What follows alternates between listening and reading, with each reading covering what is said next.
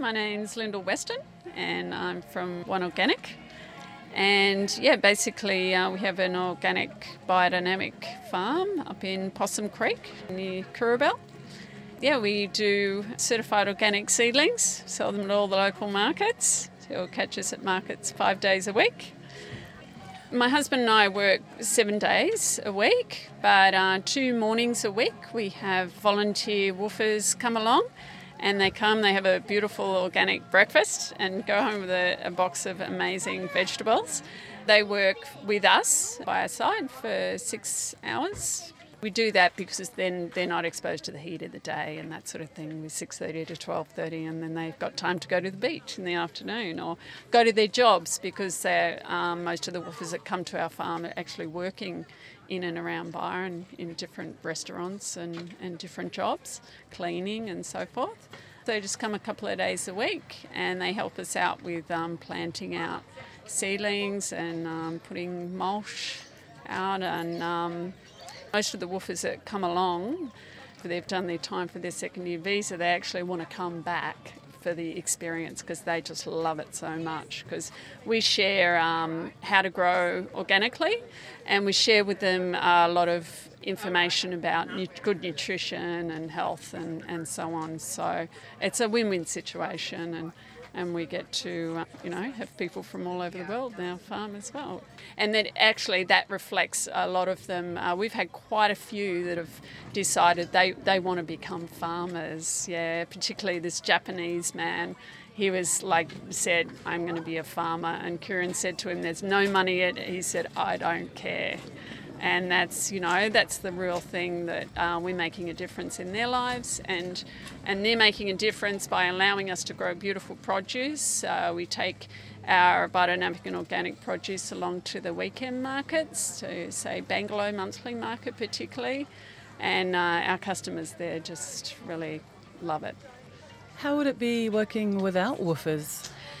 Well, instead of working seven days a week, we'd be working 10 days a week, if you can fit 10 days into seven, we would have to cut back on what we're doing because it's just not possible to, uh, for us to produce the quality and organically without help. Not just on your farm, but across Australia, uh, there's been some changes in the woofing policies, haven't there? Can you elaborate on, on what that is? Yep. Okay, so what the government have done, um, there's actually a second year visa program that they have and with that second year visas, the woofers go along and they work on farms, any farms, not just organic, but any farms, because all farms are a lot of hard work and many hours of manual labour.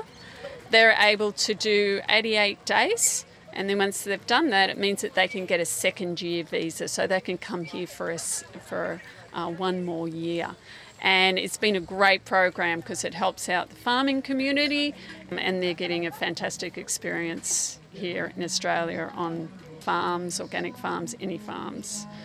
What has happened now is the actual government have changed the rules and then now that what they're doing is saying that farmers have to pay the woofers the award wage, which is about $22 an hour, I believe for a casual worker on a farm.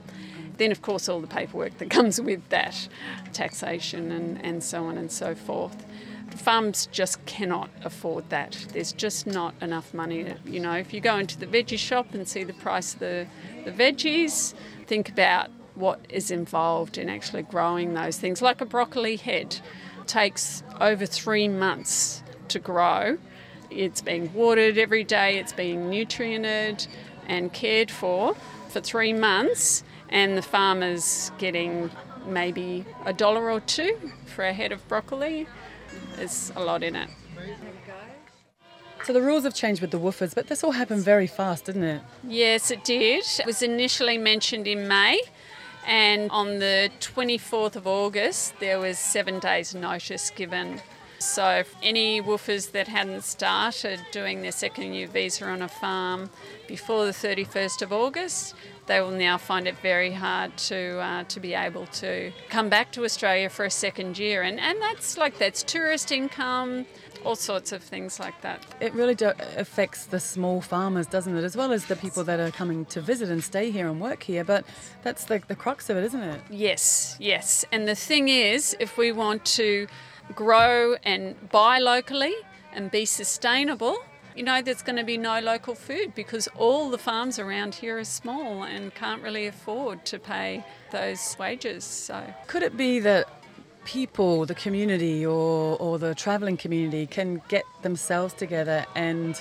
continue doing it for nothing? I mean, do they have to be paid or can I just come to your farm and say, I just want to help you? yeah, no problem. They can do that. The the whole purpose of this was for them to get a second year visa so they could come for a second year. So fine for the first year people that just want to come along, yeah, that's great. But it, this is specifically for the people that are coming for their second year visa. So they're the ones that are really motivated. As a farmer, we do need some reliability, and they have that motivation to come along and be reliable, whereas other volunteers, they don't have any real reason to come and it's very sporadic, so we can't rely on them. To run a business, you need reliable people and, and that's why the second year visa workers are really they make a commitment and they stand by that commitment because they know that the outcome is going to be good for them and everybody else. So, how is it going to change your farm? We'll just cut back on the growing of produce, really. That hurts me to hear that.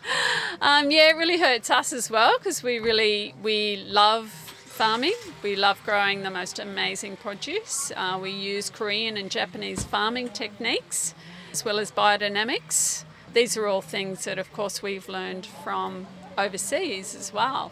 And we've had quite a few Japanese and being able to um, share their knowledge and our knowledge and it's helped us to learn more because you know we've had plenty of people come that have worked on farms in their home countries so they've been able to share their knowledge as well so it's you know everybody's losing out all round and what other things do you have going at the, from the farm? I mean, you've got your seedlings and your your veggies and fruit.